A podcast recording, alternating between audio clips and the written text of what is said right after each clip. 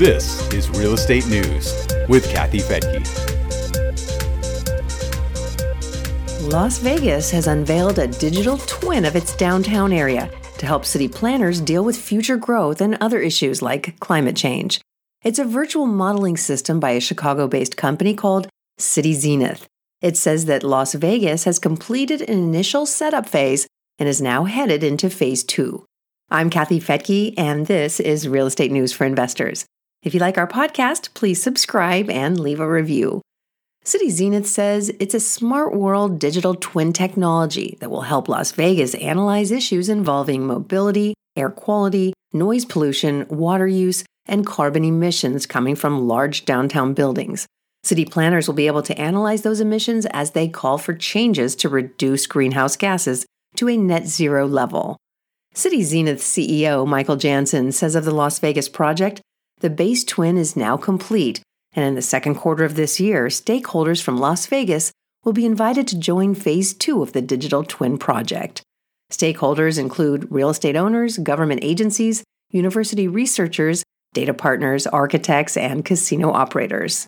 Jansen says that just 1.7% of American office buildings are green, but he says that building owners won't have to shell out a lot of money for upgrades because Cityzenith has partners that will provide risk free, no money down financing for retrofits.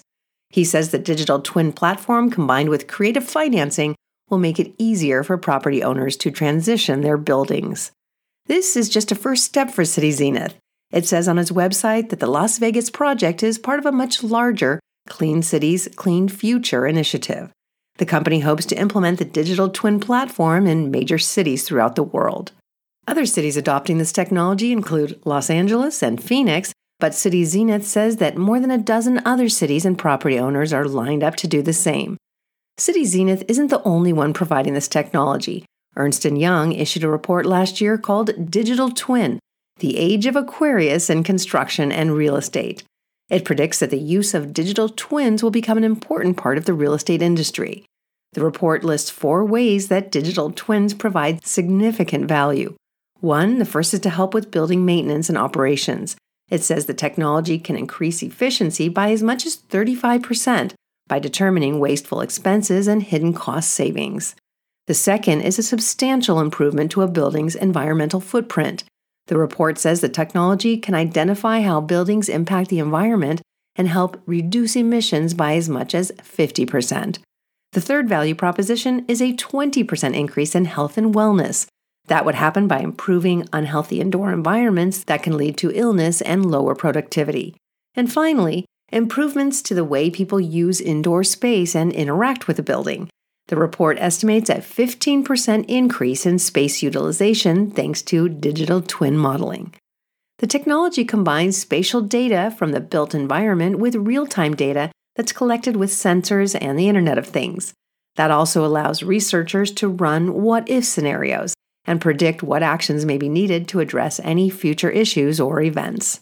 The CEO of data company Terbine, that works with Cityzenith, talked about the virtues of this technology in a Construction Dive blog. David Knight says, Transitioning our home city into a clean, sustainable, and more attractive place to live and visit is a fantastic opportunity. He says what we're building here represents a model for how other cities can enable sustainability and better quality of life for their citizens. If you'd like to know more about this topic, check the links in the show notes at newsforinvestors.com. I'm Kathy Fettke, and thanks so much for joining me here on Real Estate News for Investors. The views and opinions expressed in this podcast are provided for informational purposes only and should not be construed as an offer to buy or sell any securities or to make or consider any investment or course of action. For more information, go to newsforinvestors.com.